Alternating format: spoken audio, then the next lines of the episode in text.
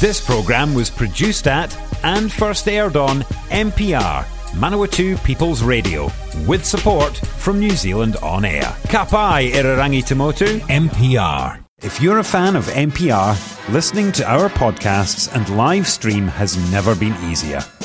Just search for accessmedia.nz on the App Store or Google Play and download the app with the Kiwi Fruit logo. Once you've got it, pick Manawatu People's Radio from the list of stations and go find your new favourite show.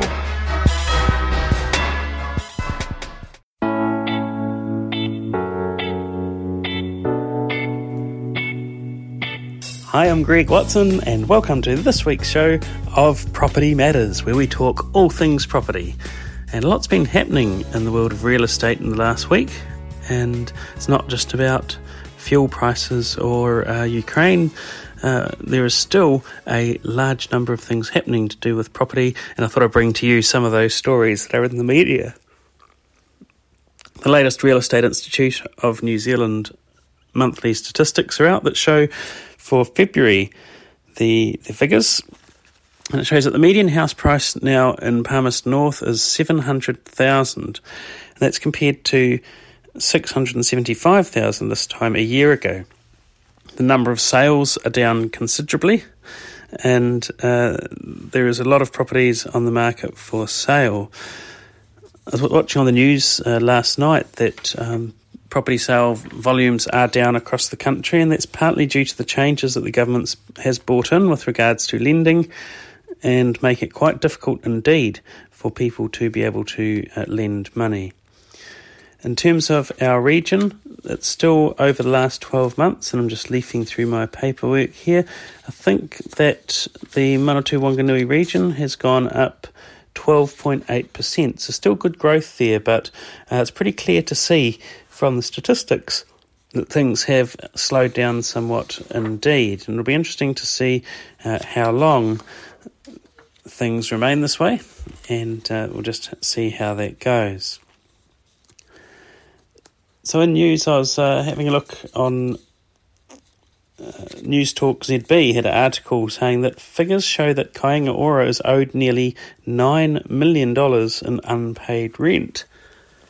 So the government's being asked to be stricter on its state housing tenants. When Labor came to power in 2017, Kāinga Ora households owed nearly $750,000, but figures that the newsroom gained under the Official Information Act show it soared to nearly $9 million last year. And National Housing, Nationals Housing spokesperson Nicola Willis told Mike Hosking that no evictions policy is just letting people get away with it. There are more than 25,000 New Zealanders on the waiting list desperate for a state house. Why do they have any less right to a home than the people who won't pay rent? So that's something that surprised me. It's a difficult one because the uh, mandate for public housing is to try and make sure that everybody has somewhere to live. But it's quite incredible that there's that amount of uh, rent not being paid.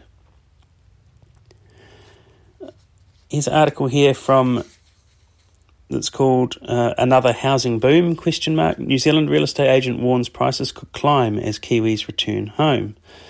So, Lodge Real Estate Managing Director Jeremy O'Rourke says New Zealand is experiencing an artificially suppressed housing market.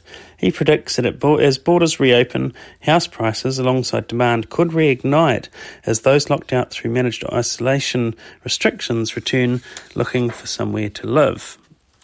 He says that as our borders reopen, the tensions and intentions increase between Russia and Ukraine, New Zealanders will be looking to return to safety.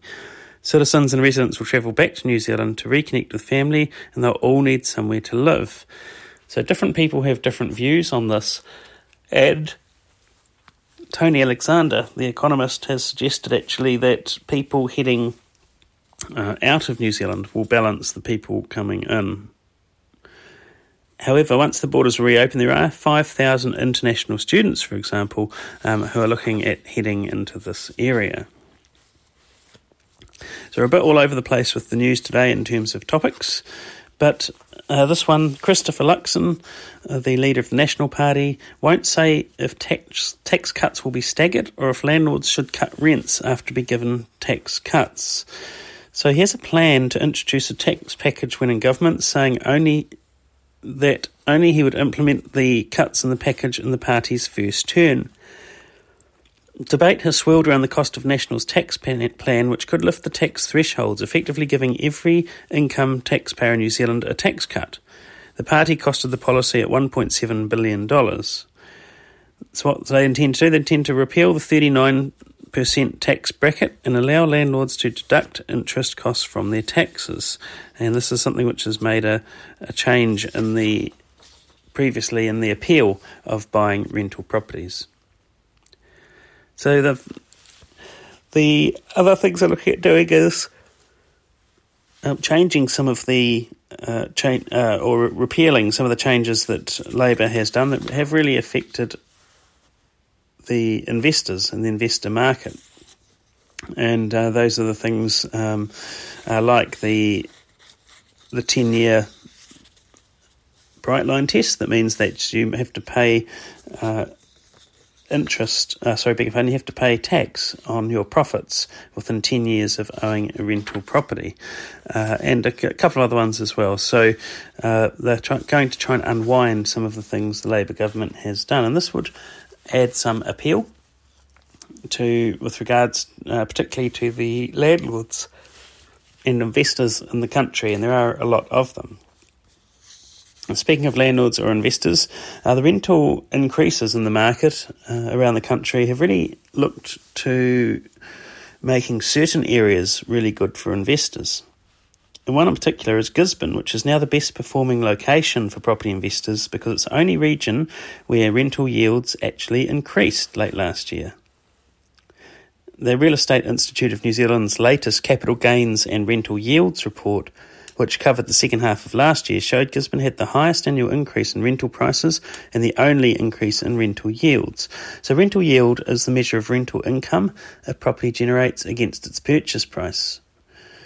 Uh, so, what it does is the report looks at the yield by calculating annualised median rent compared to the region's median price. So, in the six months ending December, Gisborne's rents were up 24.7% on the same period in 2020, uh, while its median price was up 27.8%, uh, around $642,000 in the same time. Uh, Manawatu Wanganui actually had the highest capital gain during that time, with our, our house prices up 30.5% to 620, and we had the third highest increase in rents at 15.8%. That means the yields in this area are 3.7%. So, with rents increasing by 15.8%, that is considerable. That's $16 for every $100 previously the tenants were paying. Uh, if you're paying uh, $500 a week, then you're adding um, close to, or must be just a quick bit of maths in my head, about $80 a week. So, really, really considerable changes there just based on supply and demand. So that was in the capital gains and rental yield report, which is available, um, and um, that's available online through the Real Estate Institute website.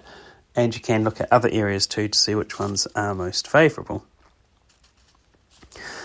Also, the range of rents around the com- country has changed a bit, and the most expensive rents in the country are North Shore of Auckland, with an average of $642 per week, and Invercargill was the cheapest in the country at $373 per week. So, uh, around these, I haven't got stats for the average rent in of and, this, and these are um, rents for newly tenanted properties over the last year, and on average have gone up forty three dollars per week. Uh, as I mentioned, quite a bit more in this region, and it'll be interesting to see at what rate the rents continue to increase. So, although the housing sales market has changed a bit. Uh, the rental market normally continues the way it has been going for a while before making an adjustment. So just in one year, it's gone up 16.8% here, which on the average weekly rent of $487 uh, is actually $70 per week. So, really significant for tenants. Um, if you think of, imagine um, $70 per week coming out the household budget, more than what has been, that's uh, quite a struggle indeed.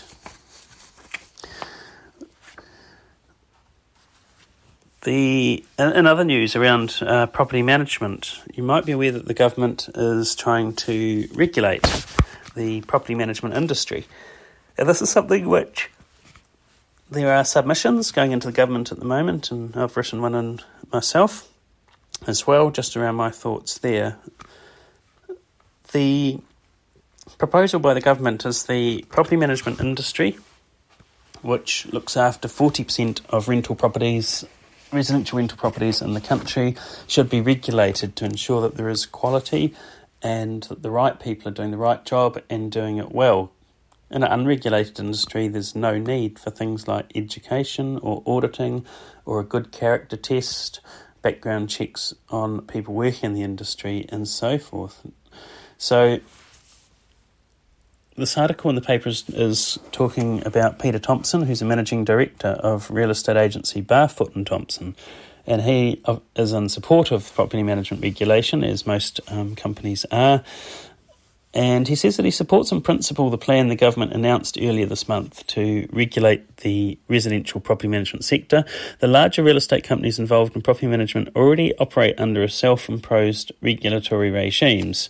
And although many other property management companies are unlicensed, there is quite some variation in the quality that you get. And he says that anyone can set up business as a property manager with limited or no experience. And one probable reason why this area of real estate has been left unregulated for so long is that many landlords are, in effect, their own property managers. Now, I was doing a, a little bit of research which shows that in terms of the numbers of landlords, uh, this legislation will cover less than 20% of the number of landlords in the country, which is really sad. So they're missing uh, regulating the other 80%. So they're suggesting just people working in property management are regulated and uh, not people who maybe just own one property or two and are looking after things themselves.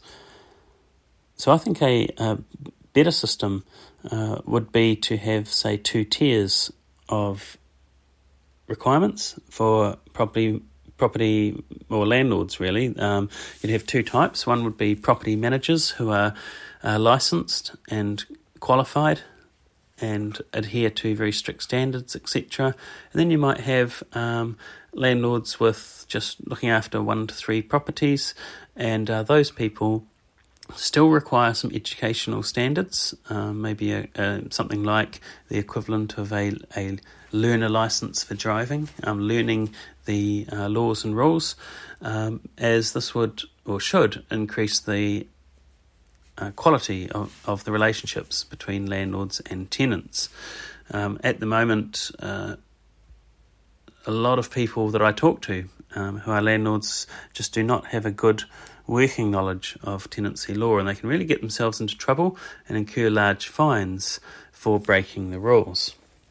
So that's something which uh, is ahead. So my submission was suggesting a two tiered system uh, um, and a body which um, regulates that and can hold people accountable uh, for fines um, and for their actions um, in, in, a range of ways. Probably larger fines for companies and smaller ones for individuals. And that, that's something that we'll see what the government decides to do then. But like I say, if they regulate just the property managers, they've missed 80% of uh, landlords and the, many of the cases that I bring to you on this show around landlords um, are uh, private landlords who are just looking after one or two properties um, and just not following the rules. And speaking of not following the rules, here's an article which says landlord fined for a sinking home with cracks in the walls and unclosable windows. So there's a Nelson landlord called Annabelle Black who's been in the news quite a lot. Um, and she still owes the Ministry of Business, Innovation and Employment $12,000 for 22 breaches of the Residential Tenancies Act and was fined $290 by the Tenancy Tribunal this month for failing to keep reasonable repair. However, a property report by a building inspection firm Westwind Projects, submitted by the tenant, implied this judgment was the tip of the iceberg. The house was sinking, the report said, as evidenced by cracks in walls, windows that do not close, and an uneven concrete floor. Slumping prevented doors and windows from closing properly, and high levels of damp were found in the home, the report said. The home is actually just a stone's throw from another property that earned Black another fine in November. And this property, the ruling reported holes in the walls and a puzzle used to fix a window. Black, who owned both properties, sold them in September. And the current ruling acknowledges problems similar to those seen in other homes Black owned or managed. So, a classic example of someone just doing a terrible job um, and whether they have a lack of knowledge or just don't care, these sorts of landlords should be held to account. So the ruling said that they heard from the tenant of health issues experienced both by herself and the child and her child that she believed were the result of the unhealthy home. And numerous problems were outlined in the property inspector's report. The tenant had not raised them with Black, the t- tribunal's adjudicator said. The tenant advised she did not tell the landlord because typically such notifications triggered an adverse reaction from the landlord, and the tenant preferred to avoid such an event. And we've talked about the imbalance um, or perceived imbalance between tenants and landlords in the country, and this is something that regulation would also uh, help to manage if landlords are held accountable for bad behaviour. So they can be held to account through tenancy tribunal for uh, breaches of tenancy law, but it would be better if there were also um, the ways that they could be held to account just simply through being a bad landlord. And that's what regulation would help to take care of. So, so that lady was uh, based in Nelson, um, and the Nelson MP Rachel Boyack visited the property and says that she was appalled that by having viewed the property, I can't understand um, how the Nelson City Council thought that the property was um, okay. But uh, the Nelson City Council had decided that the threshold for a building being deemed dangerous or unsanitary is high. So this MP went and had a look and said it, it had mould, there's damp everywhere, and she would not let her dog sleep in there. Uh, Boyack, the MP, said that Black was not competent to be a property manager. Uh, and despite rulings against her, we're not seeing a behaviour change. So it's really quite incredible. And these people should not be managing properties. Um, and that's, that's all there is to it. Under a regime change, if everybody had to have this minimal educational requirement, plus there were fines for bad behaviour, um, that might, might change some behaviour. This is a pretty extreme uh, situation, though, and um, for this uh, lady, about 10 different tenants had contacted Boyack, the MP, and Nelson about Black in the last couple of years, and every single one had been serious. They follow the same patterns of properties being substandard, work not being done, and the tenant accused of creating the problems, and that tenants are very fearful of her. So she's just really an example of uh, why the industry needs to be regulated.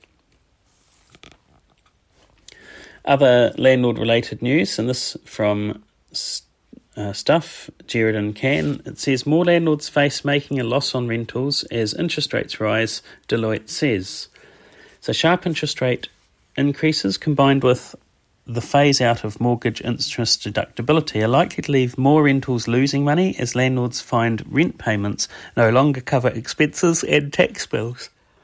And this is based on an analysis by Deloitte. So, Deloitte partner Robyn Walker says that if the home loan rates hit 5%, which is what experts predict will happen within a couple of years, it will not take long for a typical rental to see the small profit made from rent to disappear and for it to start running at a loss. A separate analysis by property management company Valocity shows, uh, sorry, property data company Valocity shows recent investors could find their tax bills more than $2,700 higher this year compared to identical investors who bought pre the rule change. So the insights from Deloitte and Valocity start to fill a gap left by the government and inland revenue about what effect the phase out of mortgage deductibility will have on investors. So as of this year, the amount a home loan of home loan interest can be claimed as an expense on rental properties, reducing the tax bill to be paid, will drop by 25% per year. None of the interest will be a deductible expense for investment properties bought on or after March of 27th of last year, but new builds are exempt for 20 years. So remember, the government's trying to take the focus away from landlords buying existing properties that they would rather probably first home buyers have um, the opportunity to buy and have made it so that building new homes is actually easier uh, and more appealing for landlords. So we've seen in my line of work in the last couple of years um, a lot of investors buying property in the Manawatu, and these are investment buyers uh, buying off plans or brand, brand new properties that have just been built. So it just helps get around uh, some of those changes that the government has brought in. And properties in this region have been uh, pretty pretty popular for people who live in areas where it's more expensive to buy new builds, um, Auckland and Wellington, for example. So people want to get those uh, tax benefits um, while uh, also getting getting a, a modern and new home. And in some areas, that's just simply too expensive. You may also be aware in the news lately that there has been, and on the show, um, the law changes that came in around consumer financing and credit, where the intention was to that lenders, particularly unscrupulous lenders, should do considerable background checks on people wanting to borrow money. So by lenders, I mean uh, loan loan shark type people, um, so that they are only lending to people where those people have a pretty good chance of paying things back. And you're probably aware that this was put across the whole uh, lending industry, so it included what they call second tier lenders, uh, finance companies, and the major banks. And this had a major effect in the lending, um, and that's contributed to sales of properties being down considerably. Uh, I think it's over 30% in, in the country. So, just uh, overnight, uh, people who used to be able to borrow the money to buy houses um, were unable to do so. And so, there are changes coming up. Um, the Commerce Mission, Minister has promised to change the lending laws, but Nationals is saying that the tweaks they're talking about are not enough. So this really close scrutiny were, was really to protect the vulnerable lenders. But mortgage advisors and opposition politicians have claimed that they had unintended consequences and prompted banks and other lenders to become ultra conservative, declining loans that they would have previously made. People reported being turned down for things like spending too much on a dog. John Bolton, who's the chief executive of mortgage broking company Squirrel, who led the campaign to get Clark to make the changes to his new laws and regulations, said they have listened, they have heard, they have made appropriate changes without throwing the baby out with the bathwater. Now, the changes won't happen until June, after a consultation with lenders and consumer advocates. And the New Zealand Bankers Association says the tweaks Clark is proposing to do does not go far enough. So Roger Beaumont, the NZBA chief executive, said, We think they've identified some main points for consumers, but it's not clear the changes announced today will move the dial enough to make a difference. Clark said the plan changes to new lending laws clarified that when borrowers provided a detailed breakdown of future living expenses, there was no need for lenders to inquire into current inspection and current expenses from recent transactions. So people have been having to provide three months' worth of transactions. And if there are things, um, it doesn't allow for the fact that they might not make all those transactions if they've decided to take up a home loan and buy a home, which is what can happen. Uh, people live quite a good lifestyle, um, and and then when when they get have the mortgage and the responsibilities there, they maybe trim that lifestyle a bit, and it didn't take that sort of thing into account. And other things that would have uh, affected it was that if you were putting um, too much money into KiwiSaver and not leaving enough in the family budget, that would have a negative effect. So, um, because the uh, lenders would just continue that that contribution level um, would, or they would expect that it would just continue. So, whereas people in reality might change that and have some money uh, that was going to KiwiSaver regularly going then into the mortgage repayments. So we're going to see uh, quite what those changes are. I'm just trying to find some details here to give those to you, but it's been a bit uh, tricky to do so. One would hope that it's something where it's less. Um, well, the main change, of, of course, is not looking at the previous three months, but that's not not much really. Uh, there's certain areas like the um, banking industry, for example, uh, where they're very strict on lending anyway and so that they've always been strict on lending and extremely conservative. So you'd think that banks would really be um, be exempt, uh, given that uh, they already have checks and measures in place. Uh, finally, just in property news, and this one from interest.co.nz, uh, QV that quotable value, the house price index suggests a long awaited fall in property values is underway. And this was actually on the news last night that I was watching uh, that Auckland um, is coming back a little bit in its prices. So, the, this article says that the much anticipated decline in residential property values appears to have started in February, according to latest data from Quotable Value.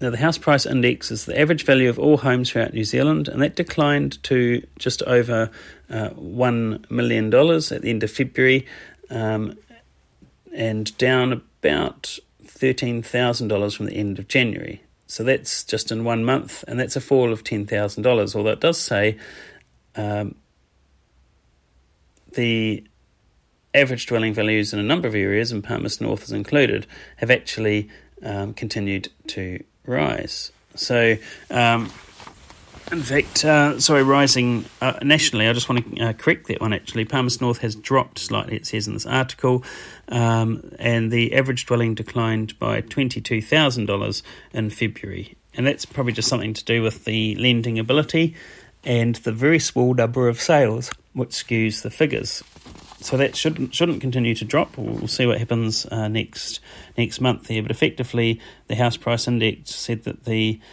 uh, the average Palmerston North was seven seventy five, and that's come back to seven fifty three, a change of twenty one thousand dollars.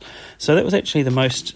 Uh, the largest change in the country, but I'd say that that's more of a statistical anomaly, and we'll see uh, where things are when we get more statistics to hand, and I'll bring you those here. So, that's all we've actually got time for this week on Property Matters. And thank you so much for having a listen. And it's great to be here on mpr.nz. You can also find this where all good podcasts are found. I would like to wish you a wonderful week and look forward to catching up with you next week. Thanks for listening.